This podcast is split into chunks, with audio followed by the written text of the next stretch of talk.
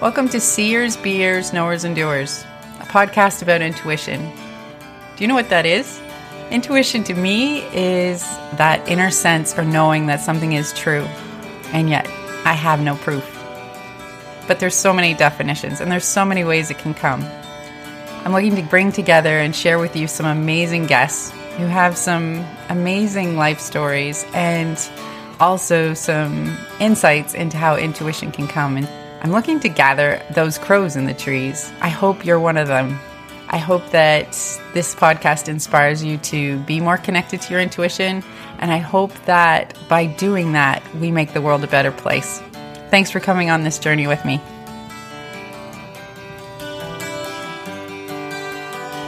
Before we get started today, I would love to share some tools with you to help with stress and feeling overwhelmed, especially for the energetically sensitive person.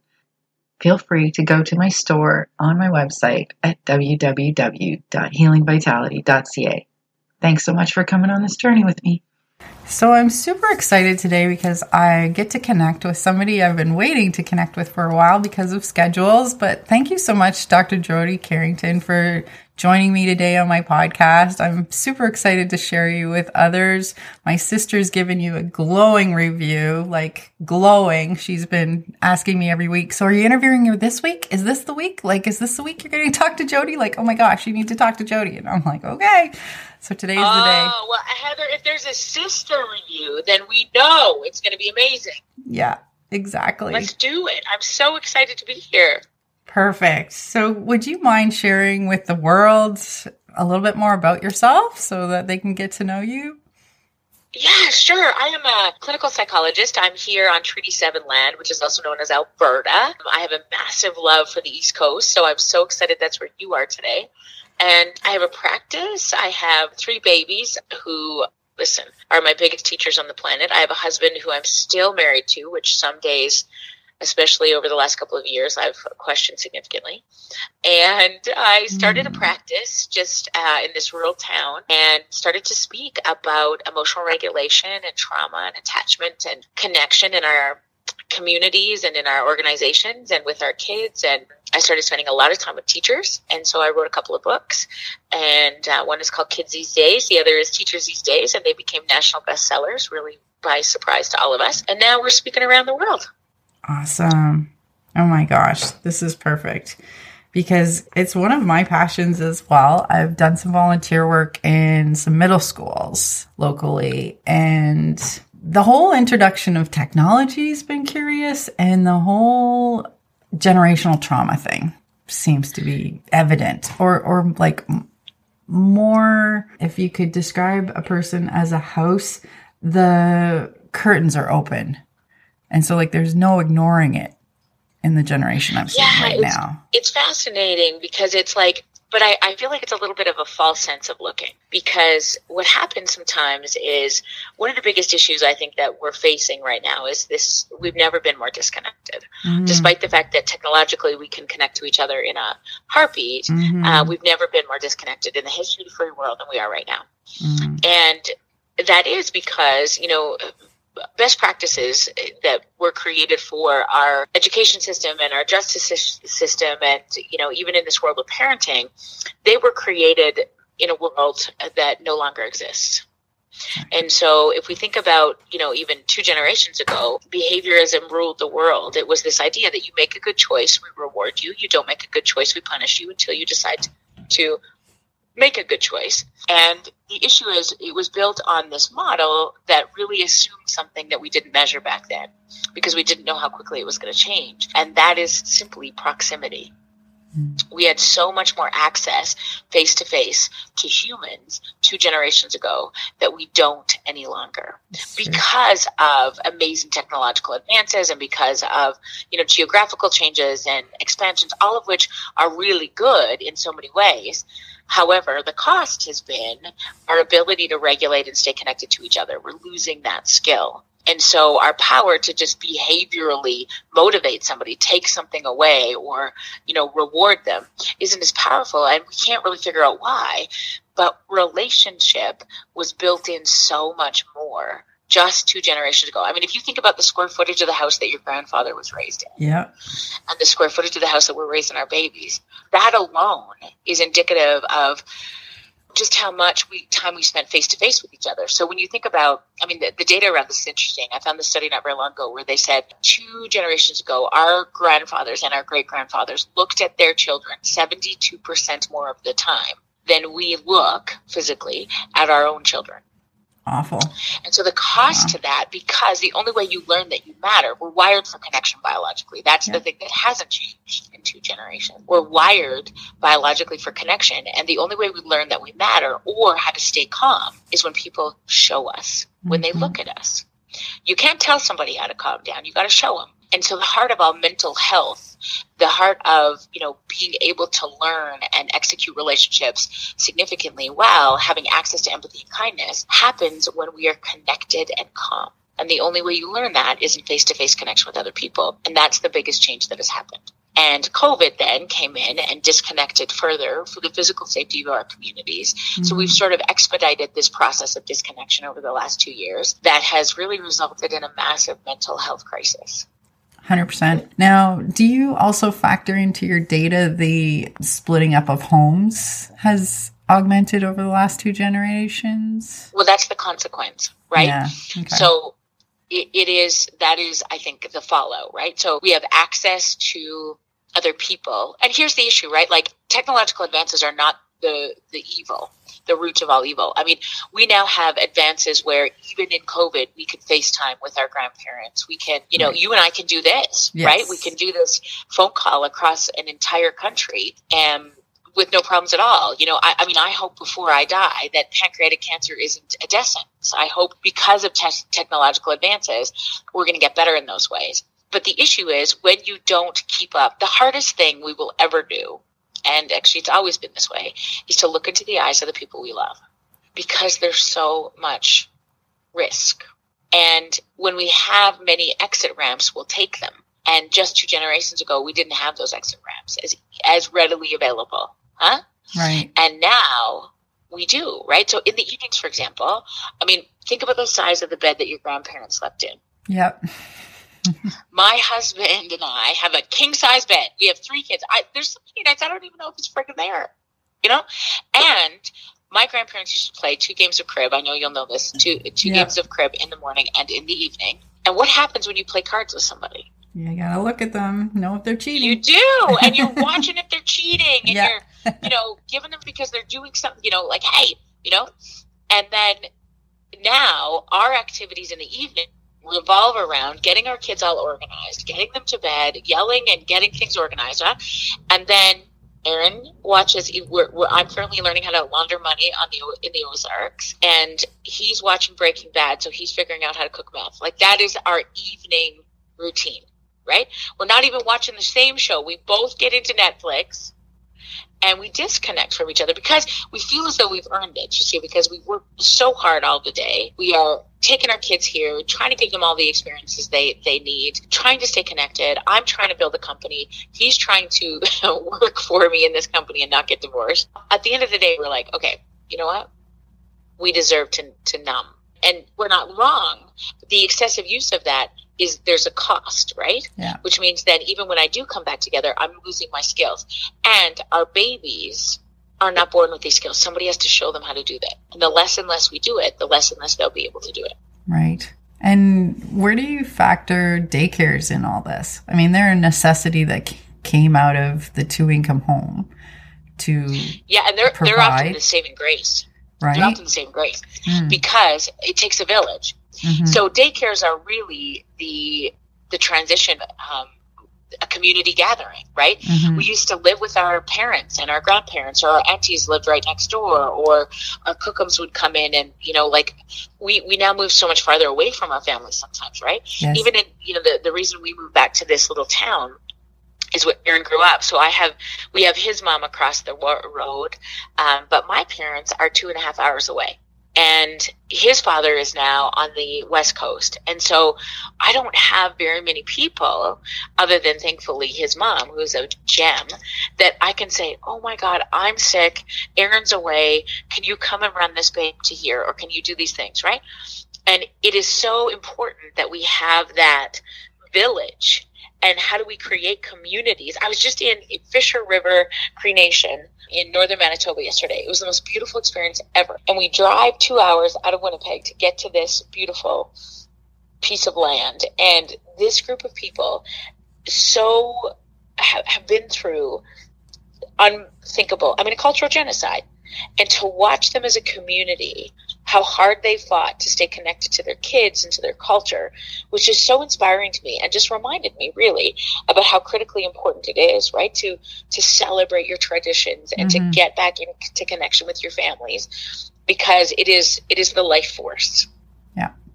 Oh, 100%. I think we have so much to learn and attune for. I think we have so much to learn and attune for on that topic for sure. And it's and it's curious that we are in this dynamic of being in the candy store and and we earned it, right? We earned all the candy and yet none of it really sustains us or fills us up. Like it's this really it's been a really good marketing job, like crazy marketing job.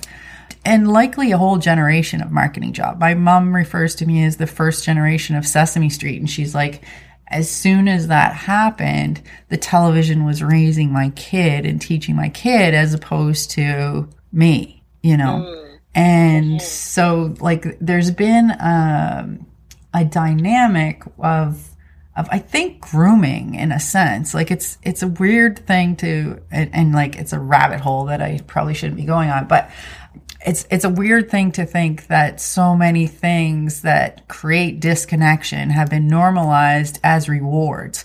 And so mm-hmm. when we think about how we lose touch with ourself and lose touch with connection, all these rewards take us away from connection and, and ourselves.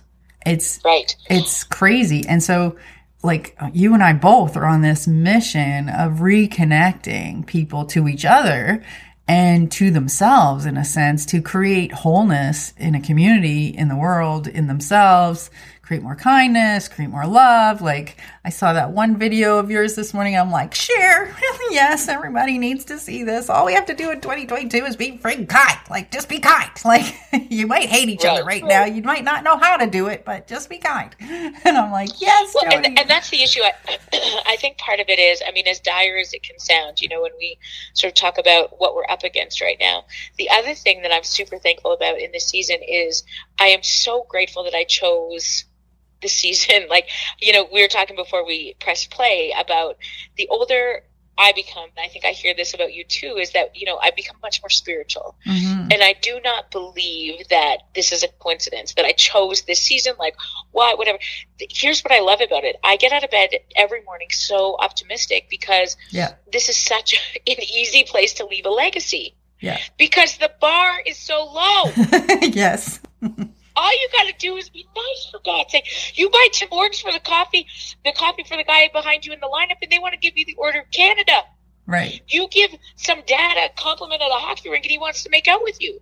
Like so many people just need to know they matter. So many yeah. people are hurting. Yeah. And we recognize when we recognize our superpower is to use our ability to just not only look but see yeah we can create such a healthy wave in our communities and it's there's no financial cost to this as we respond to you know the mental health wave the crisis pandemic that yeah. is going to overtake our country and i would argue the globe yes. there's going to be a lot of attempts to fix it with programs and money and you know infrastructure and all of those things but the issue is it really needs to be around looking after our organizations, looking after people providing the services? Mm-hmm. Are we investing in our teams? Are we paying teachers more?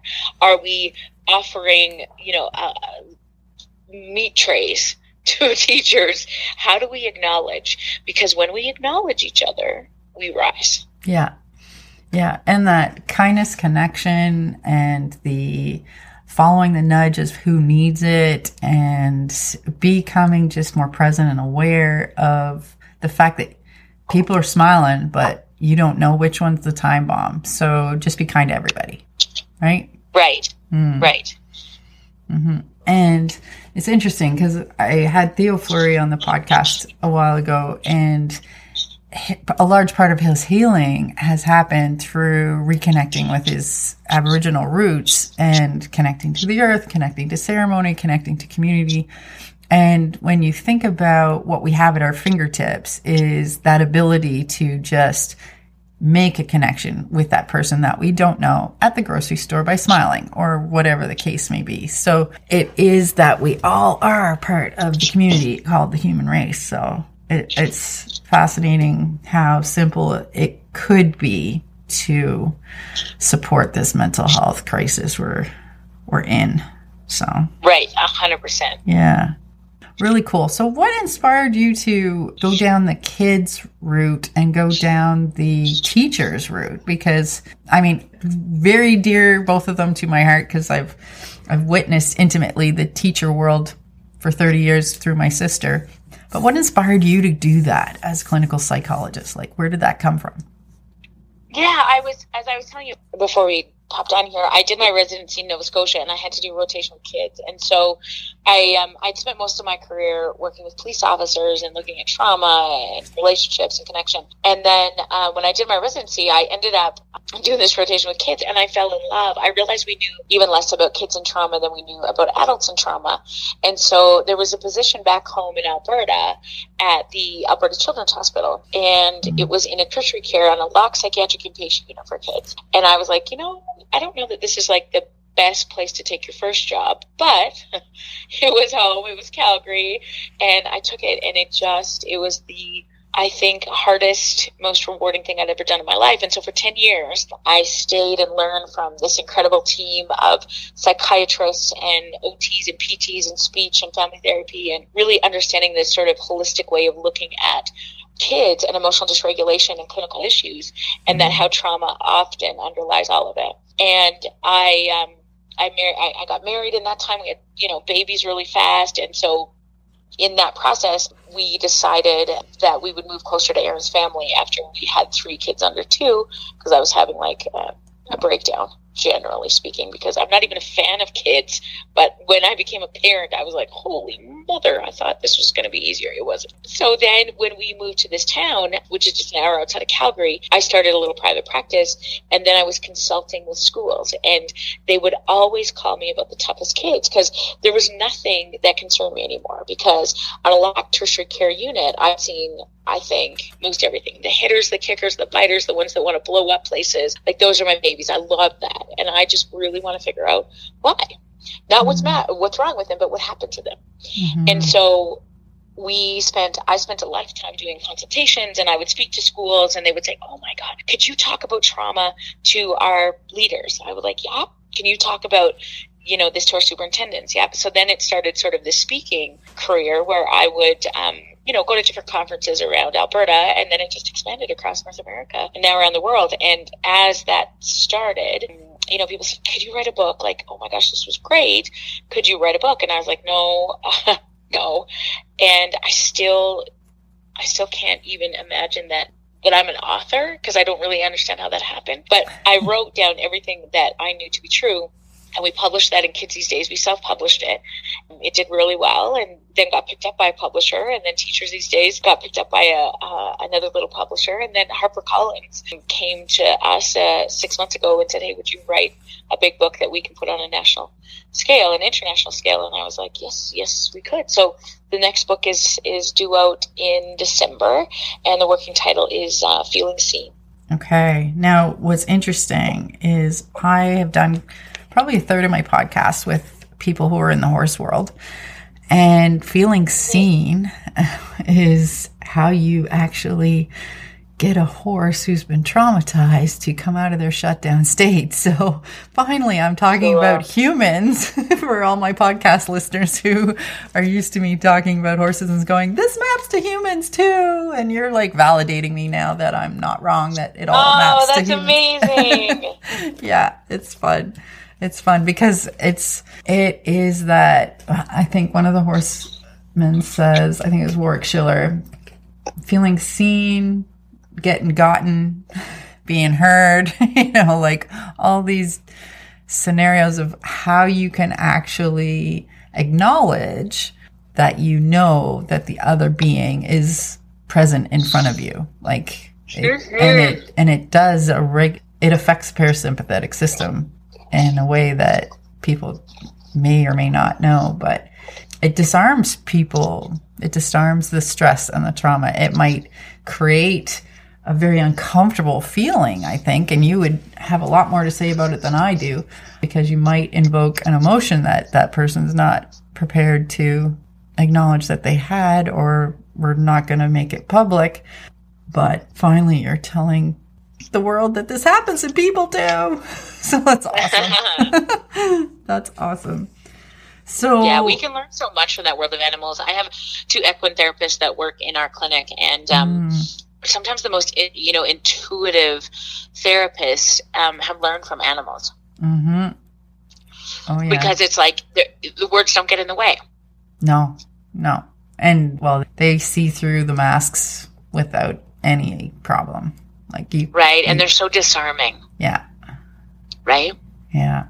Very cool that you work with equine therapists. Yay. Mm-hmm. we have a whole nother podcast of that. so I'm going to shift gears a little bit. How does intuition come to you? In the stillness. So I think sometimes I think it's readily accessible for so many of us.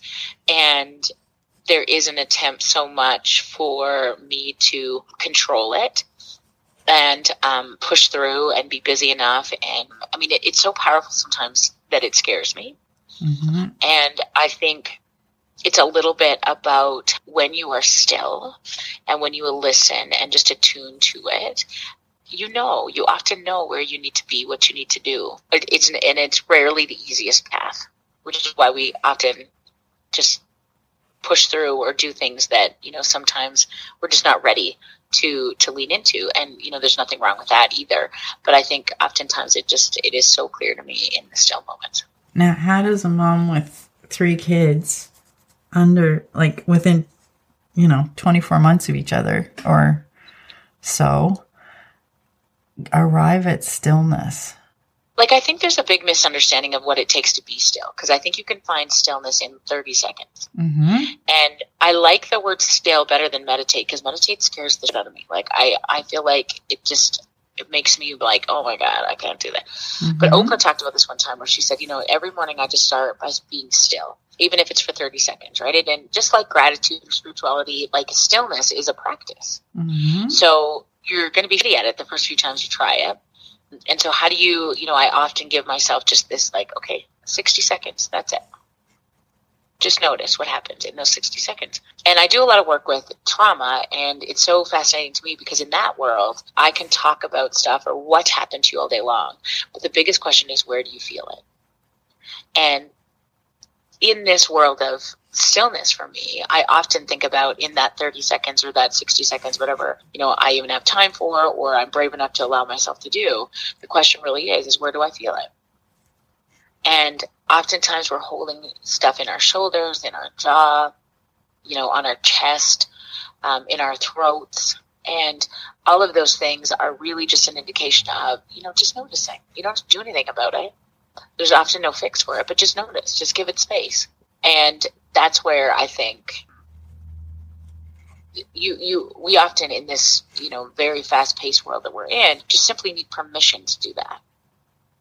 Yes, and and that's an interesting concept for people because they don't whether it's what they've witnessed or like from you know roles in the family or just how they've had to cope with things, whatever the situation is. People don't often equate permission, self-care, empowerment. Like they don't, they don't think that they have that power sometimes. Do you, do you ever see that? I don't know if I'm putting the question the right way. Oh, yeah. I think we underestimate our abilities all the time. And I think that, you know, sometimes we don't, there, there's such a disconnect between the head and the heart mm. that we don't we don't trust ourselves in that way, right? But it's always amazing. Like we wake up with ourselves every single day. Like that's that's what's going to happen for the rest of our days. And it's like how well do you know that part of you know those those those things that just sort of give you little like nudges as you said or just like those little indications that it's like huh i don't know about this this might not be right or this might not and then it it I mean, what it really means is really, I think, just this idea of, just notice. You know, you, you don't have to make a big deal out of any of it, which I think sometimes we do. Sometimes, like, oh my God, is that a sign? Does that mean something? What does that mean? And we can drive ourselves crazy. It's just a little bit about slowing and trusting mm-hmm. that you just are more connected to your physical body. Means that your emotional body will be better because of it. Wow, yes, very, very true. you can't deny the feelings in your body when you're grounded. Yeah. So, are there any stories you want to share in terms of how intuition has shown up, how this stillness has supported you, or how intuition's shown up in your life? Yeah, I think just sort of like noticing. I mean, I there, there's never been any great big aha. I don't think. I think it's always like particularly you know anxiety and a, and a calm body can't coexist and when I start to overthink things or worry about everything that's sort of going to be out of control or whether I'm making the right choices or I'm letting people down or whatever the deal is, sometimes it's just that ability to sort of sink into that and get back to the truth around, okay, I can only do what I can only do. And that often happens in the stillness.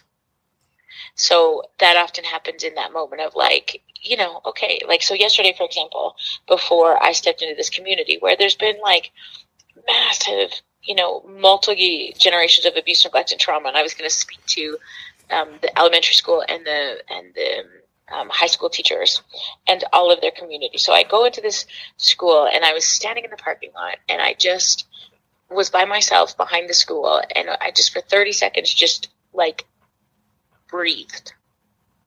And it was in that stillness where you just can also like call in whatever you need.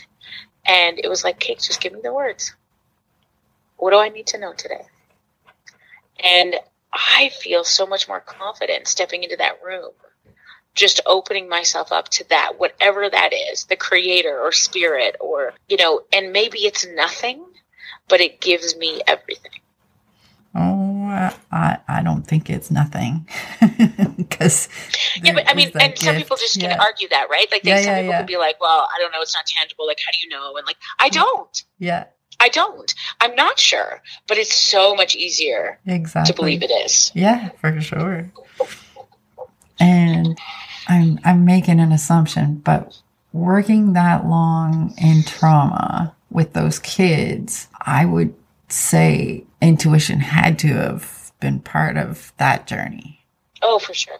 And I think, well, I don't know, but like I think it's like just a little bit about like how we notice other people. And like you know how you just sort of pay attention like so for example even yesterday we were doing a, a talk with you know a bunch of people and i was you know I'm, I'm walking in the crowd asking people to sort of pull out their phones and text a message to somebody they love. And you know just noticing this one particular you know man in the crowd you know some people are like kind of joking and they'll like engage. And this guy was like i just knew i don't know if it's intuitively or whether you know you could just read that body language. It was like don't don't mess with me right? Like, I'm not into this.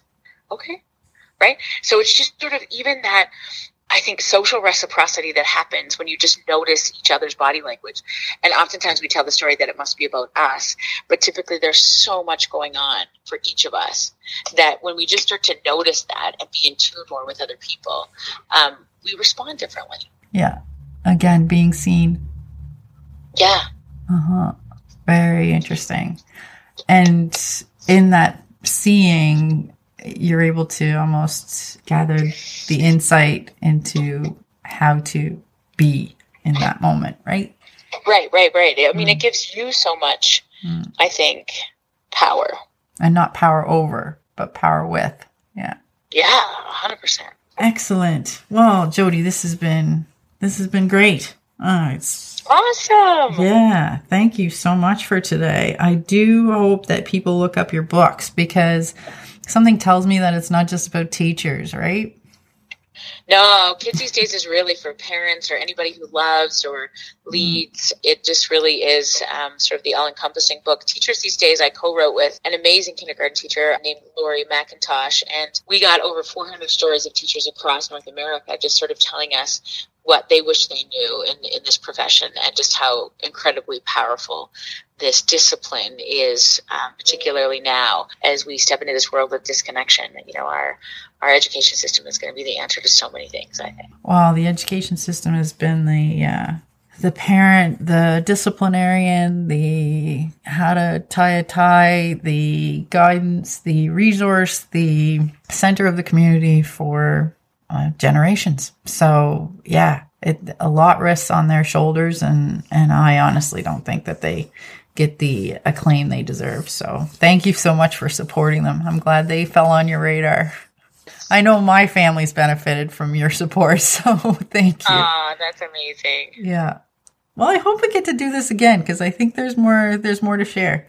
Maybe it's after your yes, next book. Well, thank you. Yeah, amazing, amazing. Thanks. Keep doing what you're doing. We need these reminders. Yeah. Well, perfect. Thank you again. Have a wonderful day. Yeah, you too. Thank you so much for giving us your time today. We truly appreciate our guests for sharing their stories and insights about how intuition has impacted their lives. And I'm so grateful for Peter Trainer for his time in giving me this original music. It's now your turn. It's your turn to listen and act on your own intuition and help make the world a better place. Until next time, keep seeing, being, knowing, and doing. If you like this podcast, please share it. If you want to find others like it, go to www.healingvitality.ca or wherever you would find your podcasts. We would love to have you join us on this journey. Come be a crow sitting in the tree. Be part of our community.